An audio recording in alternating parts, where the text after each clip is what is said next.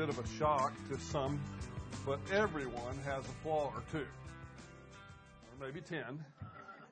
Even the best and brightest have had their weak points. Achilles had his heel.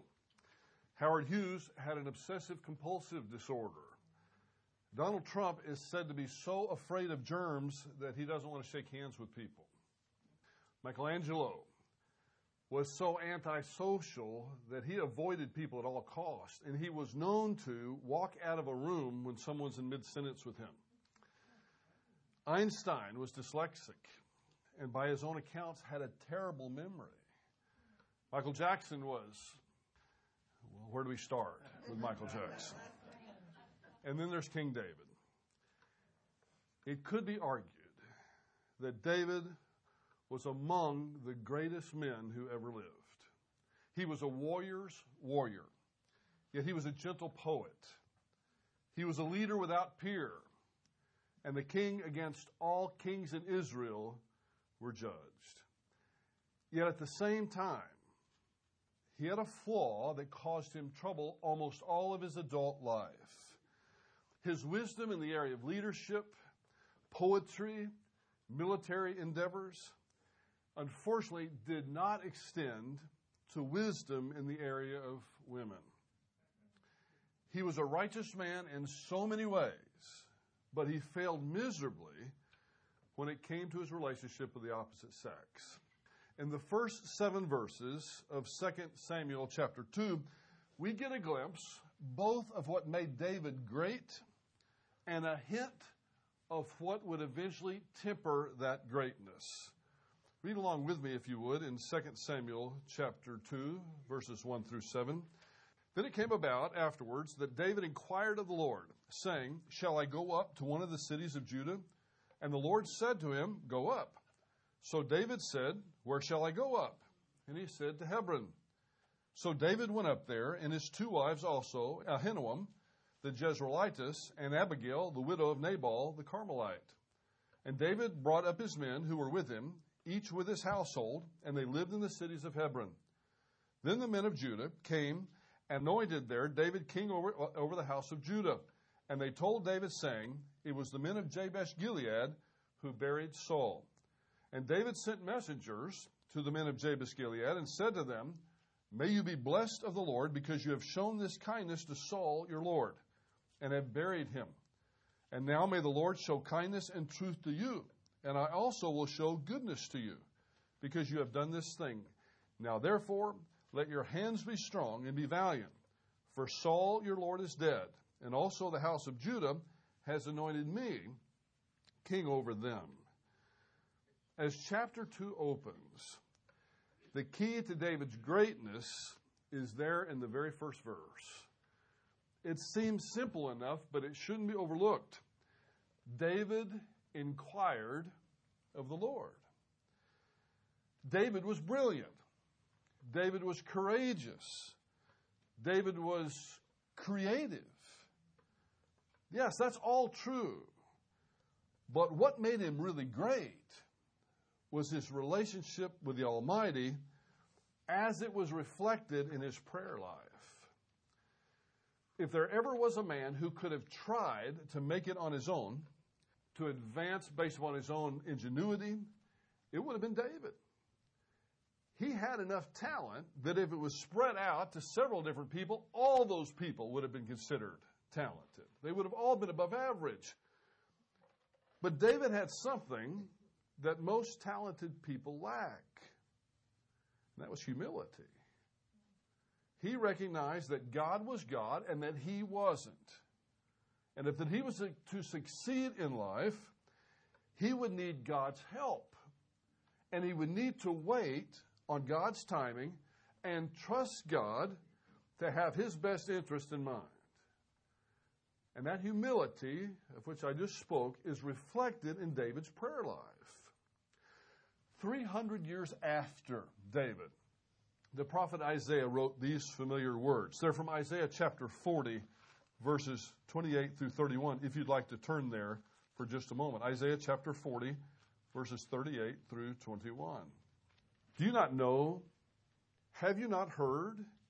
The everlasting God, the Lord, the creator of the ends of the earth, does not become weary or tired. His understanding is inscrutable. He gives strength to the weary, and to him who lacks might, he increases power. Though youths grow weary and tired, and vigorous young men stumble badly, yet those who wait upon the Lord will gain new strength. They will mount up with wings like eagles. They will run and not get tired. They will walk and not become weary. It's interesting to note that Isaiah, as he writes that, is writing to people who are facing an impending disaster. Their brothers up in the northern kingdom, by the time Isaiah writes this, had already fallen to the Assyrians. And they themselves in the southern kingdom are facing coming disaster, which will eventually be known as the Babylonian captivity. So this is not some theoretical exercise, either for Isaiah or the people that are reading this prophecy. This is a reality. Many of you have faced or are currently facing your own realities tonight. For some, it's the reality of failing health, either for yourself or for someone that you love. For others, it's an avalanche of interpersonal problems family, friends, or maybe even marital problems. Others are sage enough to see an economic train wreck approaching and feel a certain anxiety over the prospect of seeing a way of life vanish, gone with the wind, as they say. Isaiah's words and David's story should comfort us. I love the way that Isaiah puts it he references, when he's telling us to be confident, he references the everlasting God, the Lord, the creator of the earth. I hope you didn't miss that. God is timeless, Isaiah stresses. He's sovereign and he's omnipotent. That's a pretty serious trifecta. Timelessness, sovereignty, and omnipotence. God is timeless. When carefully considered, that should be a tremendous source of comfort and encouragement. He knows the extent of our problems and has always known them. His knowledge is timeless, just like He's timeless. His omniscience is timeless. He has always known what you're going through tonight. Always known it. He knows the extent of our problems. So nothing that comes up in our lives comes up as any surprise to Him at all. It surprises us, and I'm glad that it does because I couldn't handle it. I don't think you could either. If we knew what was coming tomorrow and the next day and the next day, we probably couldn't handle it. But He knows what's coming each day, and He can handle it. He is timeless. He's also the Lord, He's sovereign. Among other things, that means that there is no circumstance that's beyond His control. I want to say that again because it's so important. There is no circumstance that's beyond his control. You may be thinking tonight as you hear those words, well, wait a minute, I think I'm the exception to that. You just don't know what a mess I'm in. You don't know what the doctor has told me. You don't know what my wife told me yesterday when she said, Listen, I think we need to talk. You know, the words that no husband or wife ever wants to hear. I think we need to talk. You don't know anything about that, Bruce. How can you say that God is perfectly capable of handling the situation? There's no circumstance that's beyond his control, that's beyond his sovereignty. But I'm going to tell you something that includes everything from tumors to marriages to the Federal Reserve. None of that is beyond his sovereignty and his control. And he's the creator, Isaiah tells us. That means, by definition, he's omnipotent. If he created everything by the word of his mouth, he has to be omnipotent. Omnipotence means that God can do anything that's intrinsically possible to do. One of the things he did was to create this human body that we occupy right now, that's the partner of the soul. The Greeks had this idea that the body is the enemy of the soul and that we need to get out of it as quickly as we possibly can. That was their idea. That's not a biblical idea. I know some Christians have adopted that. But that's not a biblical idea. We shouldn't be hoping that we die tomorrow. Now, some, most of us don't do that. But some Christians misapply the whole idea. The body is not the enemy of the soul that should be discarded as quickly as we can discard it. It's a partner of the soul in doing the work of God while we're still here on this earth, and He created it. And He's going to leave you in that body for the precise amount of time that He has sovereignly decided, and it doesn't matter what kind of tumor you have or what kind of cardiovascular episode that you've had. God is the creator it is legitimate to pray for healing. It has happened in the past. Thankfully, it hasn't happened any time recently. That people have approached me and said it's not legitimate to pray for all this healing. That's bogus as all get out. God is the great physician. Jesus Christ made this body. Now, we should always, as with any of our prayers, pray, if it be your will, Lord. You know, that's all we're wanting in our prayers. If it be your will, would you please heal my mother? Would you please heal my daughter? if it be your will. Sometimes it's not his will to heal. It doesn't mean that the person that's being prayed for or the person that's doing the praying has a lack of faith. Sometimes God just in his sovereignty says, no, I want that person with me. Or, no, I want that person for whatever reason that may be way beyond our understanding. They need to have that physical affliction for a while. We'll study it well, probably months from now, or maybe a year or two from now in Second Corinthians, but there'll be a passage where Paul is called up into the third heaven. He sees things that are so wonderful that when he gets back, he's not allowed to write them down. And as he comes back, the things are so incredible that Paul is in danger of becoming arrogant. So the Lord gave him a thorn in the flesh so that he wouldn't become arrogant, specifically in that context, about the things that he saw in heaven. The thorn in the flesh was probably something physical. There are a lot of theories about that, but it was probably, by the wording there, probably something physical. That was for Paul's benefit. It's hard to imagine. I know it is. It's hard to imagine how any physical affliction could ultimately be for our benefit. But sometimes it is. But my point here is not really that. My point is God can heal this human body. I don't know, in some sense, I'm talking to the choir tonight, as they say in church circles. But am I really talking to the choir? Do you really believe that? Or is the only time that you pray for the physical healing of your family and your friends on Wednesday night when you gather here? How often do you do it in your own prayers? And not just yourself and not just your immediate family. I'm talking about your church family and your church friends as well. How often is that a reality? I think the intensity of our prayer lives is a barometer for the intensity of our spiritual life. We need to be acting a lot more in this area, not a lot less. So God can heal this human body, and there are no degrees of difficulty with Him. A sprained ankle is no more difficult for Him to heal than a clogged artery in the heart or cancer. There are no degrees of difficulty for omnipotence. In the Olympics that are going to come up in London fairly soon, when I was over there, there were signs all over for it. They're doing a lot of building. People are already, there's already a buzz about the 2012 Olympics. One of the things they'll have in the 2012 Olympics is diving. I always like the diving because not only do they have to do the dive well, but there's a degree of difficulty factor in the dive. And if they do a particular dive well and it's a more difficult dive than other dives, then they get a bigger score. There's no degree of difficulty for anything that God does because He's omnipotent. God can heal this body. And He would also have no problem turning around the current economic situation if He desired to do so. It must at least be a consideration. Speaking of our economic situation, that this situation is a result of our own spiritual failure as a nation. And if that's the case, then this passage from Isaiah, and we'll be back in 2 Samuel in a moment, but this passage from Isaiah is even more applicable than you might have originally thought. The Jews at the time that Isaiah writes this are facing military and economic disaster. It's right around the corner, and Isaiah is telling them about that.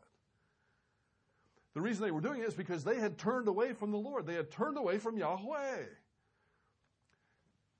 But the promise for renewed strength is right there.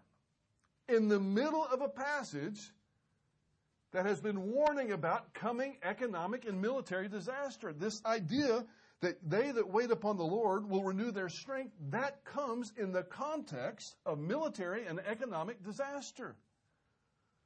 I hope we're ready economically, but I pray that we're ready spiritually.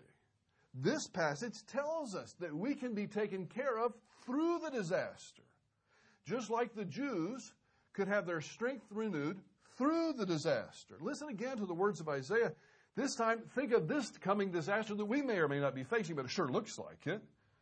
Something's going to happen on the horizon. Now think of your current situation or the current national situation as you listen to these words.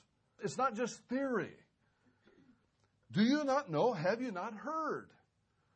The everlasting God, the Lord, the creator of the ends of the earth, that's who we're praying to. That's who we're counting on. This God doesn't become weary or tired. There's no degree of difficulty with him. His understanding is inscrutable. It's so far beyond our understanding, we can't even come close to, to calculating God's omniscience. He gives strength to the weary. Is that you? Are you weary? All of us get weary from time to time. And in the coming, if there is a coming crisis, and it certainly seems like there is, something's going to have to happen. There's going to be some correction at some point. Will you need strength? The answer is more than likely yes. He gives strength to the weary, and to him who lacks might, he increases power. Though youths grow weary and tired.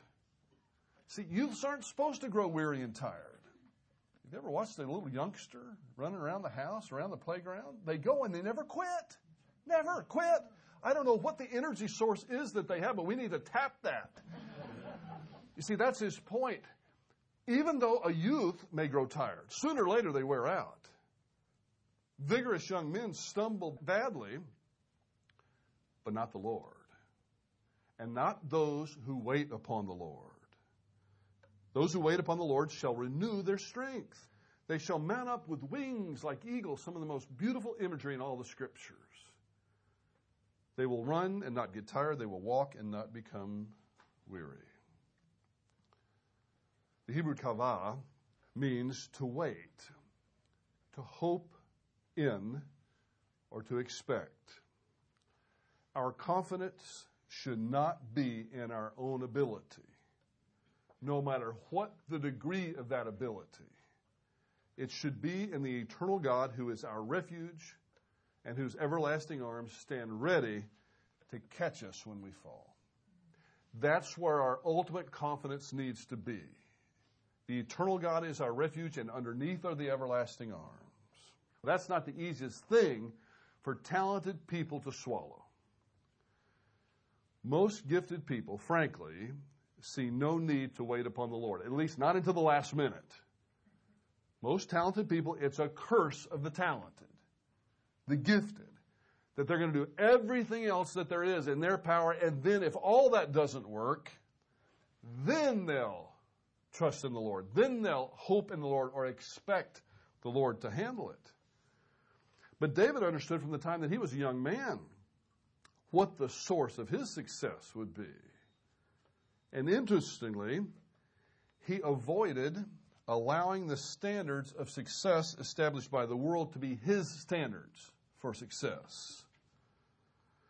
What I mean by that is the standard of success of the world at the time that David was running from Saul, the standard of success for the world would have said, seize the throne as soon as you have an opportunity. It's yours. You've been anointed. Why are you waiting? What are you waiting for? Why don't you kill him? We've already seen that David had more than one opportunity to kill Saul, but he didn't. If he was operating on the world's standards, then he would have done that. But David was mature enough to say no. That's the world's standards. That's not God's standards. And people that operate on God's standards are often misunderstood. We saw that last week. They are often misunderstood. And tragically, they're misunderstood far too often by other believers.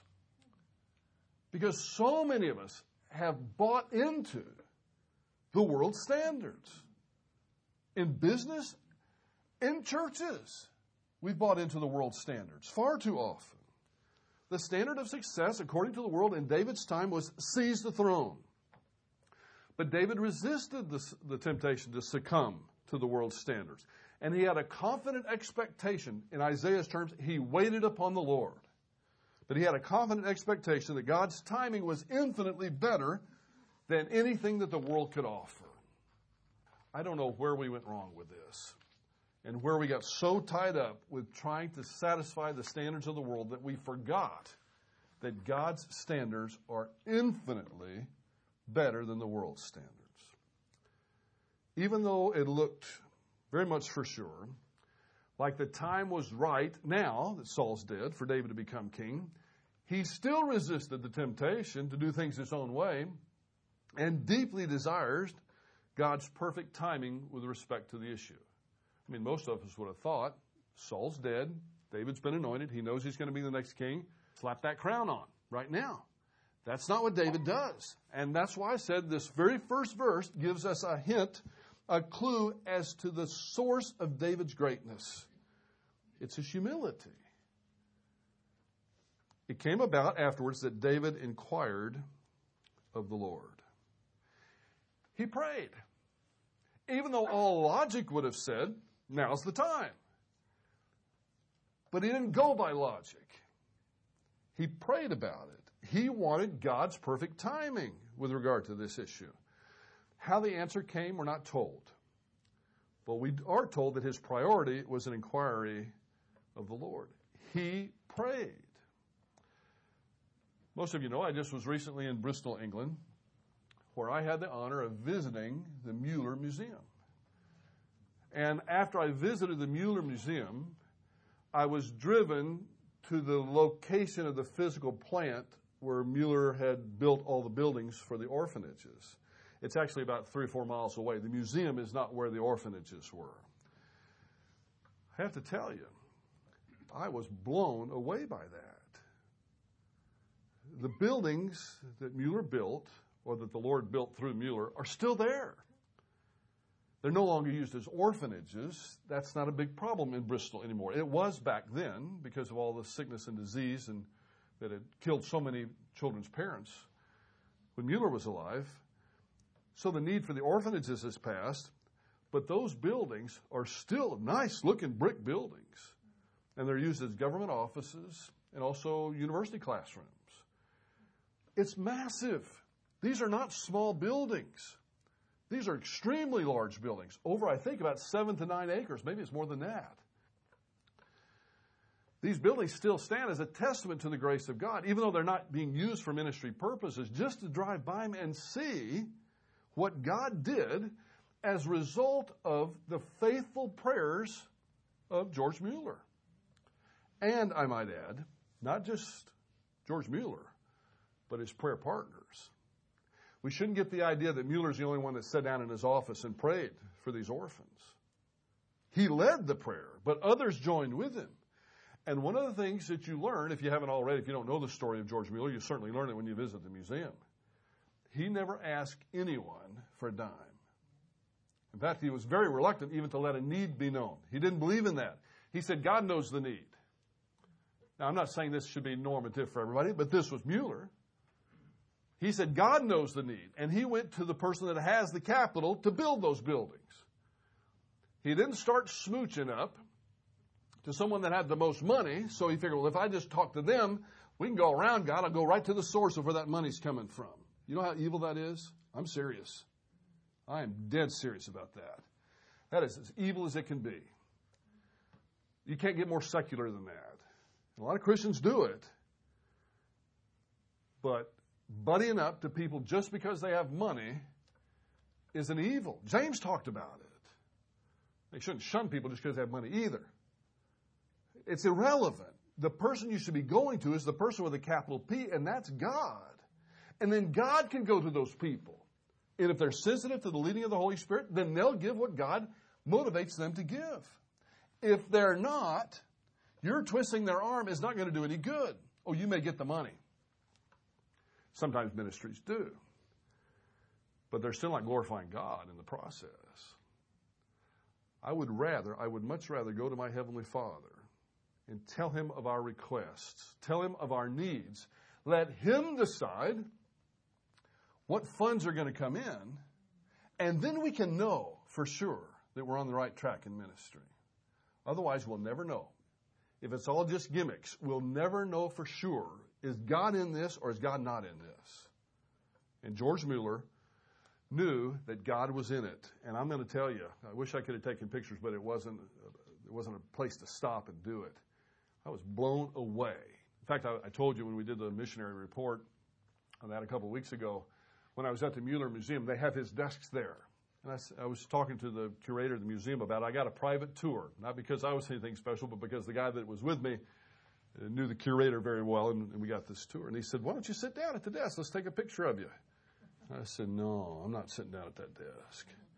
He said, "No, no, please sit down at the desk." I end up doing it, but if you ever see the picture, I'm not smiling very big because I tell you what, that was a spiritual man. I don't know how well versed he was in theology, yeah, he, he was a pastor as well. But I'll tell you something that he did that we can all learn from. And that's that he prayed intensely and trusted the God that he was praying to to be able to answer that prayer in accordance with his own will. God answered him for George Mueller, and he did in a big way. And God can answer your prayers in a big way too. You just have to wait on him. You just have to have the confidence in him that he has your best interest in mind and that he can do it. So David prays, and he was told, we don't know how. Text doesn't tell us. But he was told that now was the time.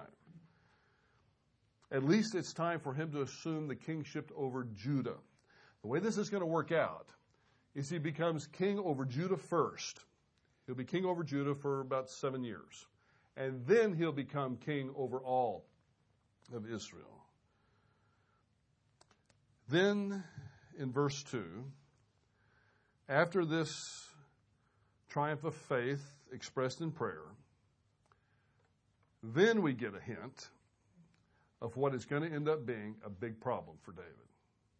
I appreciate so much that the Lord gave us the positive first, and then there's just this little subtle hint of what's coming up for the negative. Because the way that we are, if we'd have got the negative first, we'd have never even been paying attention by the time the positive came. The hint of the big problem goes like this. It seems rather innocuous in the beginning. So David went up there, this is to Hebron, and his two wives also, Ahinoam, the Jezreelitess, and Abigail, the widow of Nabal the Carmelite. It doesn't seem like any real big deal, but that's where the problems are going to be. As mature as he was in his faith, he had a blind spot in his spiritual life, and that was the blind spot of dealing with women. The multiple wives were the biggest source of misery in David's life. The biblical standard is one man, one woman. Period. Comes right straight from the first three chapters of Genesis. One man, one woman. I know, yes, I know, for example, that Jacob had two wives and two concubines. How'd that work out for him? Think about it for a minute. He was miserable. From the day all that happened, and yes, he was fooled. True. He should have gotten Rachel in the first place. The rotten father in law gave him Leah. But the point was the two wives and the two concubines caused nothing but problems for him. God used it. He turned it around and used it for his own glory by giving us the 12 tribes of Israel. But don't we have enough confidence to think that God could have done that also had Jacob just had the one wife? I have enough confidence that he could have. So just because God overrode that bad decision doesn't mean that either Jacob or David was right with having all these multiple wives and also all the multiple children by all the multiple wives. Jacob's problems came from his errors with women. David's problem came from the same place. As great as he was, and I hope you, you've listened to me, I built him up rightly so. He's a genius in so many areas. His spiritual life, let's just face it, if any of us could achieve half the spiritual life David had, I think we all should be happy. I'm serious about that. Even though he had this fatal flaw, or this near fatal flaw, he still was an incredible servant of the Lord. This is the same guy that years earlier had said the battle is the Lord's as he fought Goliath. And that's not the last act of courage that he had. This is the same guy that wrote some of the Psalms as he's running from his son Absalom over the, down through the brook Kidron and over the Mount of Olives. We don't know a whole lot about this first woman, Ahinoam, but later we're going to find out that this woman is the mother of David's firstborn, a man named Amnon, who will later rape one of David's daughters by another wife and start one of the darkest periods in David's life in terms of discipline. We do know how David came to be with Abigail, the former wife of the deceased Nabal. You remember that story from 1 Samuel. We find out that David is not just a bad husband, he's a bad father. That's a big deal. So many of our problems socially in our country come from kids not having fathers at all around. And too many of the fathers that are around are so busy doing other things, they're not paying much attention to the kids. David failed in this area. And if we're going to praise him for the things that he did well, we need to be honest enough and transparent enough to express the things he did poorly. This was one of the things that he did poorly. That's David's flaw. So you see the greatness in verse 1, we see the flaw in verse 2. Now, the remaining verses, briefly. After moving to Hebron, David is anointed king over Judah, the southern kingdom. And when he's anointed, he's told that the men of Jabesh Gilead had buried Saul. You remember the Philistines just mutilated Saul's body, hung him up, and Jonathan and the sons. The men of Jabesh Gilead made a stealth attack, took the bodies down, and gave them the proper disposal. The men of Jabesh Gilead are very loyal to Saul. Jabesh Gilead is not a city in Judah. That bit of information might help you to understand the significance of this. It's not a city in Judah. David takes special pains to express sorrow over Saul's death to those residents that were not yet in his kingdom. And he wanted to show them this antagonism that Saul had with David was a one sided antagonism. David had nothing against Saul, it was Saul that had something against David. This is an act of diplomacy on David's part. Now we're back to some wisdom. There was just a hint of the flaw, but now the text is letting us know his wisdom. If David could win their favor, he could eventually gain a foothold in northern Israel. He's offering to show them covenant faithfulness. Look at verse 6. And now may the Lord show loving kindness and truth to you. In Hebrew, that's hesed ve'emet. Hesed ve'emet. And I also will show this goodness to you. The term goodness there is tov. What, what David's saying is essentially hesed ve'emet, loving kindness and truth, boils down to tov. Tov is synonymous, or very close to synonymous, with the New Testament word agathos, good of intrinsic value. This is something that's truly good. Hesed ve'emet. It's interesting, this terminology, hesed ve'emet. Hesed ve'emet is the same terminology that is used of Jesus in John 1.14. Remember in John 1.1, in the beginning was the Word, and the Word was with God, and the Word was God. Then in John 14, and the Word became flesh and dwelt among us, and we beheld His glory, the glory as of the only begotten from the Father, full of grace and truth. That was written in Greek, but if it was in Hebrew, it would be Hesed ve'emet. Same phrase. In John 1.14, it's a reference back to Exodus 34 6, where it is Yahweh who is full of Hesed ve'emet. Same terminology. What that's doing in John chapter 1 is reinforcing the idea that Jesus is indeed God. He is Yahweh. So it's not just verse 1 that tells us that Jesus is God. Same terminology that's used of Yahweh is used of Jesus. God will show grace and truth to them, and as God's representative, so will David. The idea of ambassadorship is not fully developed until the New Testament, but David was an ambassador for Yahweh. What Yahweh would have done, David was going to do himself. And he summarizes the concepts of grace and truth, hesed ve'emet, in one word, the Hebrew word tov, which means goodness. I'm going to be good to you. I wonder sometimes if we really believe that God is going to be tov to us. Hesed ve'emet or tov. Is he really going to be good to us? He is. And then we need, in turn, to be tov to other people. If somebody ever calls you a do gooder, don't be offended by that. There's nothing wrong with being a tov doer. David was a tov doer. It's what we ought to be. Nothing wrong with that. Now, if you're being a do gooder in order to earn your way to heaven, that's a whole different thing. But as a Christian walking in fellowship with God, we ought to be do getters. And then finally, in verse 7, he lets them know that Judah has anointed him king. Now, therefore, let your hands be strong and be valiant, for Saul your Lord is dead. Okay, gird up your loins, buckle it up.